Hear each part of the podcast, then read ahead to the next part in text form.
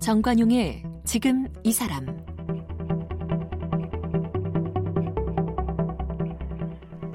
여러분 안녕하십니까 정관용입니다. 지난해 3월 서울의 용화여고 학생들이 교실 창문에 포스트잇을 붙여서 교사 18명의 상습적인 성폭력 문제를 세상에 알렸습니다.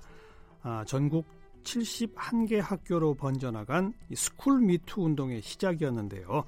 하지만 지난해 12월 발표된 정부 종합대책에서는 이 전수조사 대신에 일부 학교만 선별조사하는 표본조사로 축소됐고요. 문제를 제기한 학생들은 오히려 교사들에게서 예민한 아이들이다 이런 비난을 듣기도 했죠. 결국 그 스쿨 미투는 더 이상 정부를 믿을 수 없다면서 어, 지난 2월 스위스 제네바의 유엔 아동 권리 위원회까지 찾아갔습니다.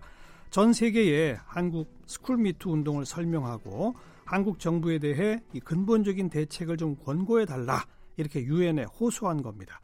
결국 이들의 노력으로 유엔 아동권리위원회는 사전 심의 끝에 스쿨 미투를 앞으로 9월 달에 열릴 본심의의 쟁점 질의 목록으로 선정했다고 그래요. 네, 그래서 오늘 그 유엔의 한국 스쿨 미투의 실상을 알린 청소년 페미니즘 모임의 양지혜 대표를 함께 만나겠습니다.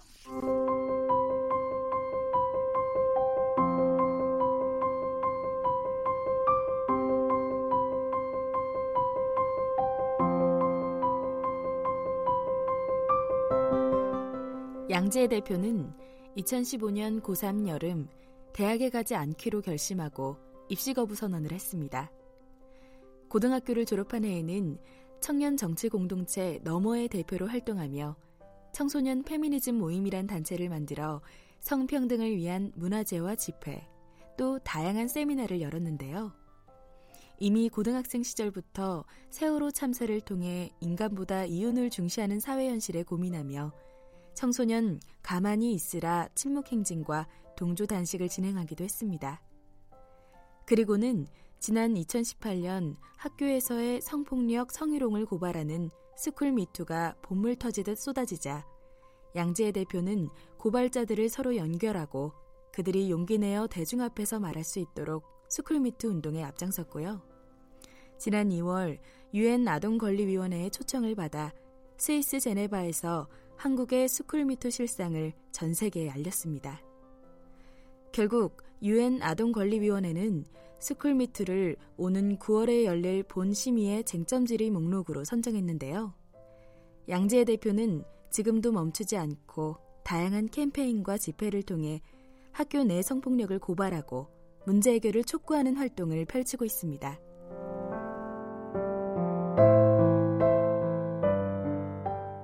네, 청소년 페미니즘 모임의 양지혜 대표 초대했어요. 어서 오십시오. 네, 안녕하세요. 네. 양지혜입니다. 청소년 페미니즘 모임 언제 만들어졌죠?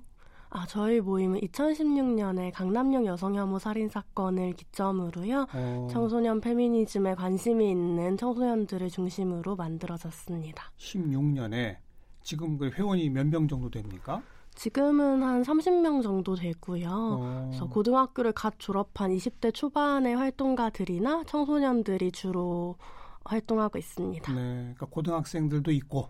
네, 고등학생 분들이 대부분이세요. 대부분이고, 네. 어, 주로 어떤 활동들을 해왔습니까 그 사이에? 음, 2016년의 경우에는 학교나 가정에서 페미니즘을 말할 공간이 없잖아요. 네. 그래서 저희들끼리 모여서 페미니즘에 대해 학내 성차별에 대해 토로하고 성토하는 모임들을 지속하다가요. 음. 이러한 것들 조금 더 세상을 바꾸고 일상을 바꾸는 운동으로 기획하면 좋겠다라는 생각이 들어서 그 이후에는 학내 성폭력에 대한 문화제를 2017년에 연다거나 네. 뭐 가정 내 아동폭력이나 페미니즘의 의제로 캠페인을 한다거나 음. 아니면 청소년 캠프 연다거나 하는 식으로 되게 다양한 프로젝트를 구성원들의 자발적인 의지에 따라서 진행을 했었어요. 네, 그리고 최근에 스쿨미투 운동에 따라서 좀 네. 집회도 열고 어, 다시 좀 기획단도 모집하는 단계에 있습니다. 지난해에 그 서울 용화여고를 시작으로 전국 네. 71개 학교로 스쿨미투 운동이 쭉 번져나갔잖아요. 네네. 네. 그러면 이 청소년 페미니즘 모임에서 직접 그 학교를 찾아가서 그 학생들도 만나고 그렇게 합니까?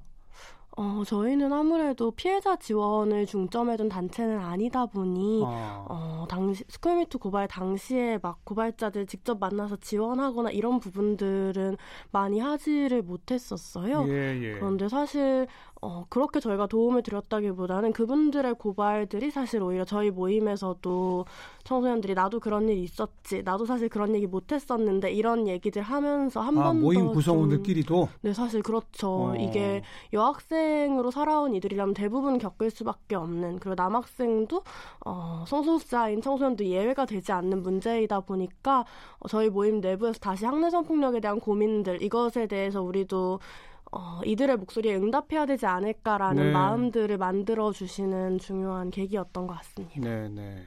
그러다가 이제 지난 2월에 유엔의 아동 권리 위원회 스위스 제네바에서 열렸는데 네네. 거기에 직접 참석까지 하게 됐단 말이에요. 네네. 근데 유엔의 아동 권리 위원회 측에서 먼저 초청을 했다면서요? 네. 어떻게 초청을 하게 된 겁니까?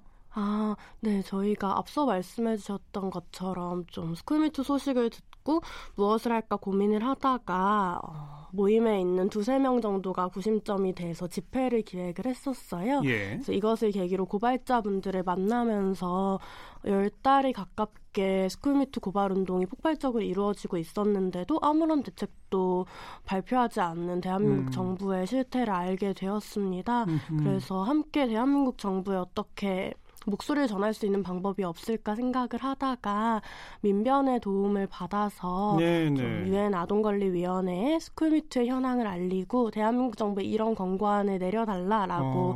요청하는 보고서를 보냈었고요. 그러니까 보고서는 네. 그냥 그 네. 유엔 아동권리위원회가 뭐 사전에 요청을 하거나 뭐 이런 것도 네네. 없는데 그냥 올렸군요 보고서를. 아, 네, 네, 저희도 사실 그, 랬더니 그랬더니 그 보고서를 네, 보고. 네, 저희도 그렇게 보고서를 처음 써서 되게 서툴게 보냈었는데 그 예. 보고서를 보고 아동권리위원회에서 사전 심의 때 와서 직접 이야기를 해주면 좋겠다라고 어. 초청장을 보내주셨습니다. 어, 그런 초청장이 오리라고는 생각도 못했겠네요. 네, 사실 저희는 뭐라도 해보자라는 마음으로 어. 며칠 내에 뚝딱 만들어서 했던 일이었는데 네, 네. 네 조, 좋은 응답을 주셨었죠. 그러니까 우리 학생들은 저렇게 외치는데 우리 정부가 하는 음. 행동 대응이 좀 너무 미온적이다. 네. 그러니 유엔에라도 가서 한번 하소연 해보자. 네, 네. 이런 마음으로 보고서를 냈더니 대뜸 쟤네 바로 와라 이랬단 말이잖아요. 네, 네, 그렇죠. 그래서 뭐 쟤네 바로 갈 비행기 값은 있었어요? 사실 처음에 제네바의 초청 소식을 들었을 때 저희 대부분이 막 여권도 없고 항공기도 없고, 없고 어. 이런 상황이었어요. 예, 예. 어, 근데 사실은 어, 그런 것 때문에 엄청 고민을 많이 했는데 막막하고 음. 막연하다라고 생각했지만 한편으로 계속 좀 잊혀지고 있는 스쿨미투 고발 다시 좀 수면 위로 떠올리고 많은 사람들 관심을 끌 수 있기 때문에 예, 예. 유엔에 가서 잘 증언하고 또 대한민국 정부의 확실한 대답도 음. 받아내야겠다라고 결심을 했습니다. 그래서요. 네, 그래서 저희가 시민분들 경비, 경비는 어떻게 마련했어요? 네네, 저희가 시민분들의 도움을 받아서 함께 이걸 만들어 나갈 수 있겠다라고 판단을 하고 나서 어, 급하게 막 이것저것 준비해서 펀딩 사이트를 열었었는데요. 크라우드 펀딩식으로. 네, 네, 크라우드 어. 펀딩을 통해서 시민분들에게 어, 이 스쿨미투 고발 유엔에 간다. 예. 어떤 의미이고 지지를 부탁드린다라고 했는데 예. 일주일도 안 돼서 목표한 모금액이 거의 다 모일 만큼 음. 엄청난 성과가 있었. 있었고요. 네네. 그것들을 통해서 어, 이 스쿨미투 고발이 여전히 시민들의 지지를 받는 외롭지 않은 운동임을 한 번 더 확인하게 된 것 같습니다. 부랴부랴 여권 만들고 맞아요. 비행기표 사가지고 이제 갔군요. 네. 그죠? 네. 몇 명이 갔어요? 누가 누가? 어, 저희 세 명이 갔는데요. 어, 변호 민변에서의 변호사분 음. 한 분이랑 청소년 페미니즘 모임에서 제가 갔고 또 스쿨미투 고발 활동을 같이 하셨던 청소년 당사자 한 분이 같이 가셨습니다. 직접 고발했던 당사자까지? 어, 직접 고발을 하지는 않았고 아. 학내 성폭력에 대해 경험하고 고민을 하다가 아. 스쿨미투 운동 이후에 이런 집회를 만들거나 이런 활동들 같이 네. 하셨던 분이세요. 네. 이게 이제 사전 심의가 2월에 열렸던 거잖아요. 네네. 사전 심의라고 하는 건 뭐, 뭘 하는 거예요, 그러니까? 어, 저희가 대한민국 정부가 아동권리협약, 국제아동권리협약에 가입된 단체라서 그렇죠. 네, 5년에 한 번씩 정기적으로 보고서를 제출하고 이 아동권리위원회 심의를 받는데요. 예. 이것이 원래는 5년에 한 번인데 약간 그렇게 하기엔 너무 나라가 많다 보니까 3, 4차 해서 7년에 한 번씩 한다거나 이런 거예요. 어. 그래서 이번이 2011년 이후에 있는 음, 어, 5, 6차 5, 6차 이 보고서 제출 시가 시한인 거고 그래서 예. 이 보고서를 아동권리위원회에서 심의하면서 대한민국 정부가 아동인권을 잘 수호하고 있는지 보는 어. 거죠. 그러니까 금년이 한국 정부가 평가를 받아야 하는 해로군요.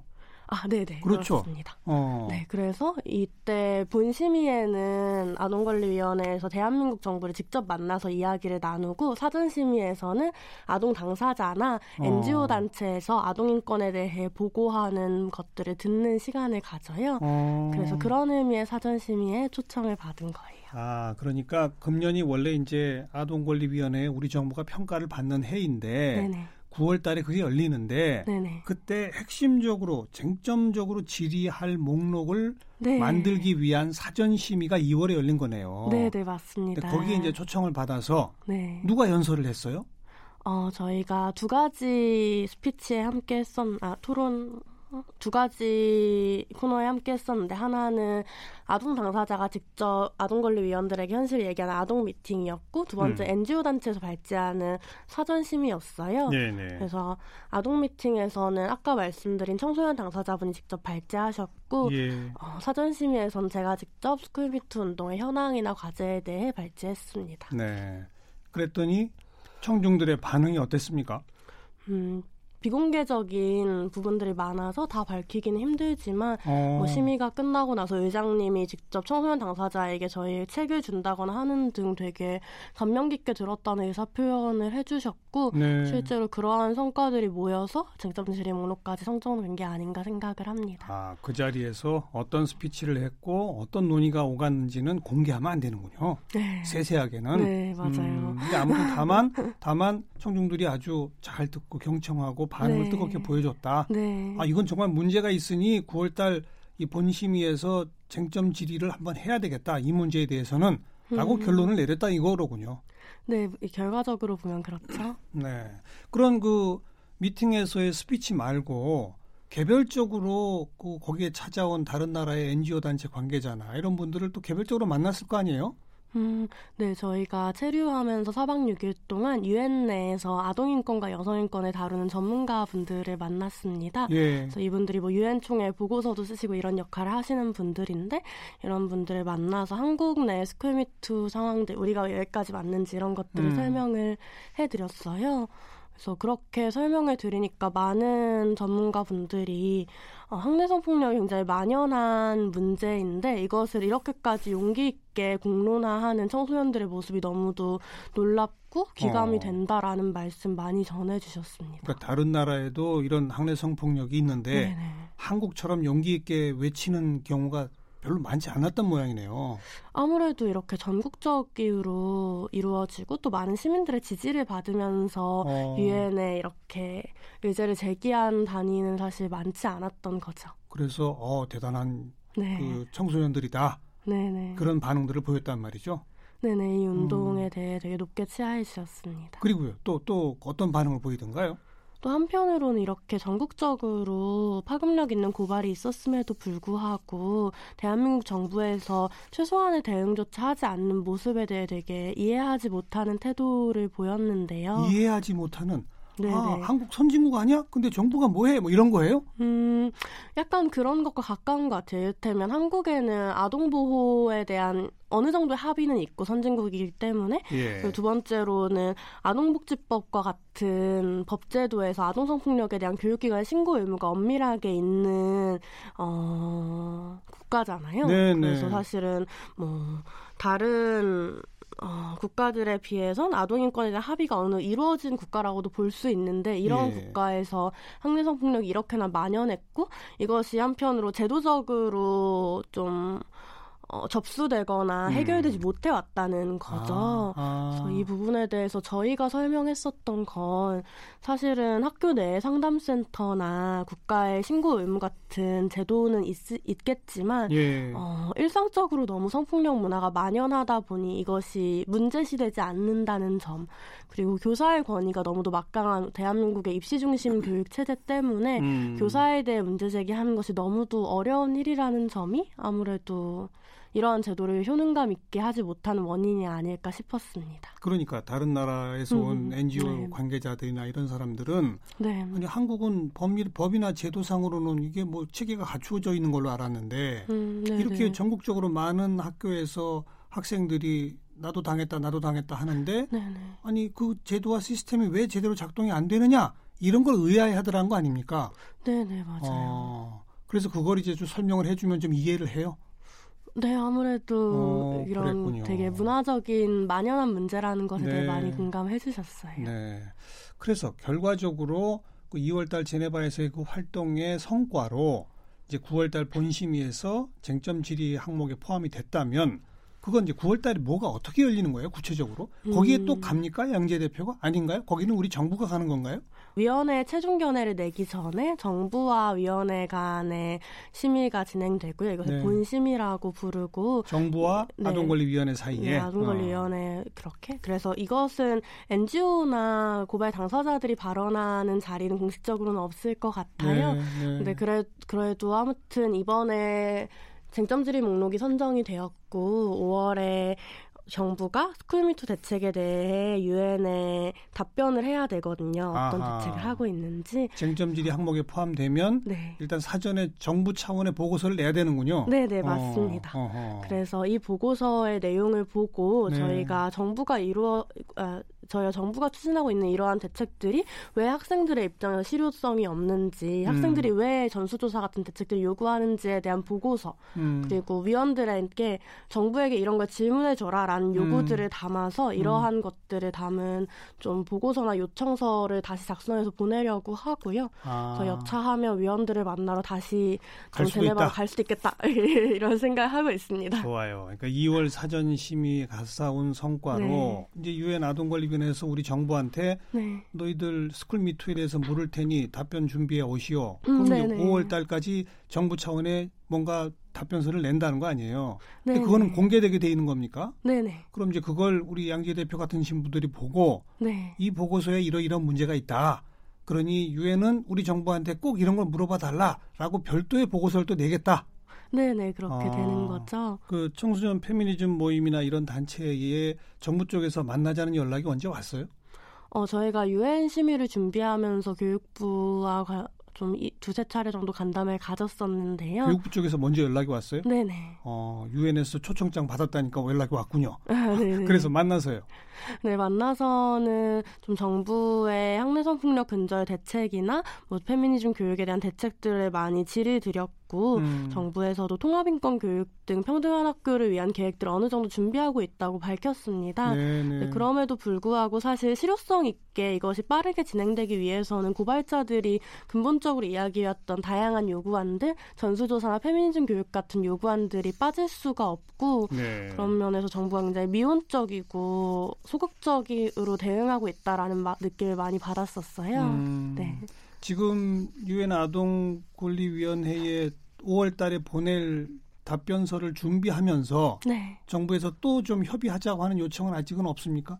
아, 네네 아직까지는 없어요. 네, 어. 그렇진 않고. 어쨌든 근데 네. 이 청소년 페미니즘 모임 차원에서는 우리의 요구 사항은 정리해서 정부한테 준 거죠. 네, 그렇죠. 저희가 그, 그 우리의 요구 사항의 1번이 뭐예요? 학내 성폭력 전수조사? 네네, 저희 전수조사가 제일 중요한 필요하다. 요구안입니다. 실태부터 알아야 되니까. 네. 그리고 두 번째가 뭐라고요? 두 번째는 교원에 대한 페미니즘 교육 의무화인데요. 음. 이건 두 가지 쟁점인 것 같은데 하나는 이제는 교사들이 배워야 한다라는 그렇죠. 말을 하고 싶었던 거고 두 네. 번째로는 네. 기존의 양성평등 교육이 너무도 사실 성차별적이었잖아요. 뭐 음. 뭐 피해자가 성폭력 예방을 위해서 조심해야 된다라고 가르친다거나 데이트 폭력의 원인은 남성이 여성보다 데이트 비용을 많이 내서 이런 식으로 네, 사실 성교육 네. 표준안에 실려 깔려 있었던 거고 그래서 이러한 것들 바꾸기 위해서는 양성평등이 아니라 소수자 인권을 중심으로 한 페미니즘 교육이 필요하다라는 게 저희의 입장입니다. 교사 예비교사들에 대한 제대로 된 페미니즘 교육을 해야 네. 한다. 다음 세 번째는 요구 사항은 세 번째로는 학내 성폭력의 가장 큰 특징이 권력형 성폭력이기도 하잖아요. 음흠. 그래서 학내 권력을 민주화하기 위한 사립학교법 개정과 학생인권법 제정을 요구하고 있습니다. 특히 사립학교가 이런 고발이 있어도 징계가 잘 안 된다면서요? 네, 아무래도 이게 교육청에서의 징계 결과를 의무적으로 받아들일 필요가 없다 보니 그렇죠. 학교 네. 법인에서 네. 징계를 결정하죠. 그렇죠. 어. 그런 부분도 크고 또 사립학교는 워낙에 교사들이 오랫동안 한 학교에 계속 네, 음. 공무하는 문제도 되게 크죠. 네. 그래서 사립학교법을 개정해서 네. 어떤 내용들이 들어가야 됩니까? 어, 제일 최소한으로 해야 되는 내용은 사립학교 교원의 처벌 수위를 국공립 교원과 같게 해서 네. 교육청의 징계 결과가 좀 반영될 수 있게 하는 게 있겠고요. 음흠. 그것을 넘어서 공공이사제 등 사립학교의 공공성을 좀 확대할 수 있는 방식으로 사학법을 전면적으로 바꿔야 한다라고 네. 생각합니다. 네. 그리고 또 있습니까? 요구사항? 네, 마지막으로 저희가 생각했던 건 수사기관의 책임 있는 수사가 필요하다고 생각을 해요. 음. 이번에 좀 정준영 씨의 불법 촬영 건이 굉장히 화제가 됐었는데 사실 2016년에 경찰에서 적극적으로 수사를 했으면 이것이 문제가 조금이라도 피해자가 줄어들 수 있었던 그렇죠. 것처럼 네, 네. 사실은 적극적으로 수사하지 않기 때문에 미온적인 처벌이 가능할 수밖에 없고 한편으로 음. 청소년 고발자들은 신변을 드러내기 매우 어려운 상황에서 예, 정말 가까스로 예. 경찰 수사에 응하게 되는데 이러한 용기들이 그대로 무력화되지 않기 위해서는 수사기관에서 적극적으로 인지수사를 진행해야 된다라고 생각합니다. 네. 그러니까 요약하자면 첫 번째 학내 성폭력 전수조사, 네. 두 번째 교사나 예비교사에 대한 제대로 된 페미니즘 교육, 네. 그리고 사립학교법 같은 거 바꿔야 된다. 네. 그리고 적극적인 수사가 필요하다. 네, 맞습니다. 이런 요구 사항들이로군요. 네. 그나저나 지난해 그렇게 전국의 뭐 여러 학교에서 스쿨미투가 되고 난 다음에 그 다음 그 가해자들이 처벌받거나 징계받은 거는 좀, 좀 많이 있습니까? 거의 없습니까? 사실 거의 없다고 볼 수 있을 것 거의 같은데요. 없어요? 어. 최근에 더불어민주당 김혜연 의원실에서 교육부에 제공받은 자료에 따르면 학내 성폭력 성희롱 신고 운영센터에 접수된 33건 중에 중징계를 받은 건 한 건밖에 안 된다라고 하더라고요. 어. 사실 그 정도로 스쿨미투가 엄청 화제가 되었던 해임에도 불구하고 거의 처벌이 이루어지지 않고 있고 예. 너무도 긴 감사 기간들 처벌을 어. 결정 결정하지 않고 유예해두는 기간들 때문에 오히려 3월 이후에는 가해교사가 교단에 복귀하고 다른 학교로 전근을 가는 식으로 문제가 더 어. 확대되고 있는 것 같습니다. 제대로 된 징계는 이루어지지 않고 네. 고발을 한 학생들이 또 2차 피해를 당하나요? 네, 고발을 한 학생 같은 경우에는 저희가 2월 16일 집회 때 어, 스쿨미투 집회를 열어서 고발자들의 발언을 들었었는데, 뭐, 이렇게 굉장히 저급한 욕설로 뭐 부모를 비하한다거나 어. 고발자들을 겨냥해서 색출하려는 발언을 한다거나 성적인 욕설을 담는다거나 예, 뭐 예. 교사에 대한 교권 침해로 호도한다거나 이런 식으로 되게 학교의 문화 자체가 고발자들에게 매우 공격적이고 음. 그 속에서 사실 다시 고발자가 말할 용기를 잃어버리게 만들고 있다고 생각합니다. 네. 그러니까 그렇게 끊임없이 외치고 고발하는데도 또 우리의 법과 제도상은 마련이 돼 있음에도 음, 네. 정작 중징계를 당하거나 처벌을 받거나 하는 건 그쵸. 별로 안 보이고 맞습니다. 학생들 눈에 반대로 그 학생들에 대한 2차 가해, 2차 피해 이런 것들이 또 눈에 띄게 음. 되고 그렇게 되니까 그 스쿨미투 운동이 더 좀 계속 이어지지도 못하겠네요. 어떻게 보면. 음, 어떻게 보면 사실 고발자들이 말하는 것만으로도 정말 큰 변화를 줬던 스쿨미투 운동인데요. 네. 고발자들이 점점 말하기 어려운 상황에 그렇죠, 그렇죠. 처하고 어, 사실은 고발자들이 말하지 않으면 조금도 이 정부가 움직이지 않는 태도들을 보면서 예, 예. 고발자들에게 너무 많은 몫을 전가하는 운동이라는 생각이 들더라고요. 음. 음, 최근에 여성의 날 집회에서 어, 용화여고 성폭력 뿌리뽑기 위원회가 네. 어, 발언을 한 일이 있었는데 예. 어, 그 발언장에서 성폭력 뿌리뽑기 위원회에서 우리가 말하지 않으면 세상이 바뀌지 않는 게 제일 힘들었다라고 음. 말씀하셨고 저도 그 말에 너무너무 동의가 되더라고요. 자, 말하지 않으면 세상이 안 바뀐다. 그런데 말했더니 별로 음. 안 바뀌더라. 맞아요. 그러니 이제는 말하기도 참 어렵다. 그렇죠. 이렇게 되는 겁니까? 그렇죠. 아무래도 그런 것 같습니다. 어. 그래 유엔이 우리 정부한테 어떤 것들을 좀 권고해 줬으면 좋겠어요?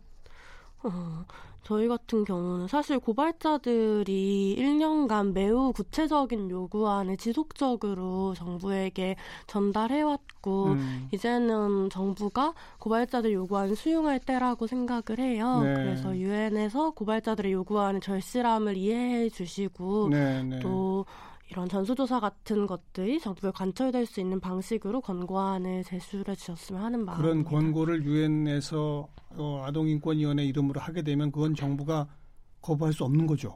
그건 의무적으로 해야 되는 거죠. 음. 우리가 아동권리 협약에 가입한 국가니까. 아무래도 법적 구속력이 있는 건 아니지만 음. 아동권리 협약에 가입된 만큼 되게 사회적으로는 유의미한 파급력이 있을 것이고 어, 고발자들이 혼자 말하지 않을 수 있는 네. 국제사회도 네. 시민사회도 우리를 지지하고 있다라고 이야기할 수 있는 중요한 힘이 될 거라고 생각합니다. 네. 학교 안에 특히 좀 나이가 오래되고 한 학교에서 오래 지낸 선생님들 가운데에는 제대로 된 이런 아 이것도 성희롱 성폭력이 될 수 있구나라는 걸 모르는 교사분들이 분명히 있죠.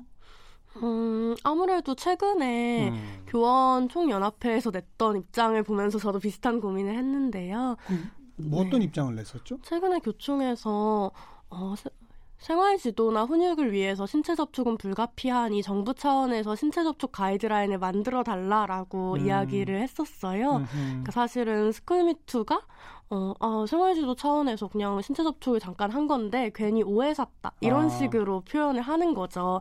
그런 것들을 봤을 때 음, 학내 성폭력을 물리적인 이런 신체적인 접촉의 문제로만 이해하는 것도 매우 한계적이지만 네. 동시에 이 스쿨미투가 고발되고 고발자들이 겪었을 그동안의 힘듦에 대해서는 전혀 이해하지 못하는 모습이라는 생각이 들어서 많이 어, 절망스럽더라고요. 이 인식 차이가. 네, 신체적 물리적 접촉으로만 생각하고 게다가 네. 어느 정도는 필요하니 가이드라인을 주세요. 그렇죠. 이런 태도 맞아요. 성인지 감수성의 부족이군요. 맞습니다. 어, 알겠습니다. 오는 5월 먼저 우리 정부가 어, 유엔 아동인권위원회에 어떤 보고서를 내는지 네. 우리도 좀 같이 지켜보겠고요. 그 다음 이제 9월 본심이 때 어떤 일들이 진행되어야 할지를 또 같이 고민해 나가도록 합시다. 아, 좋습니다. 네. 청소년 페미니즘 모임의 양지혜 대표였습니다. 고맙습니다. 네, 감사합니다.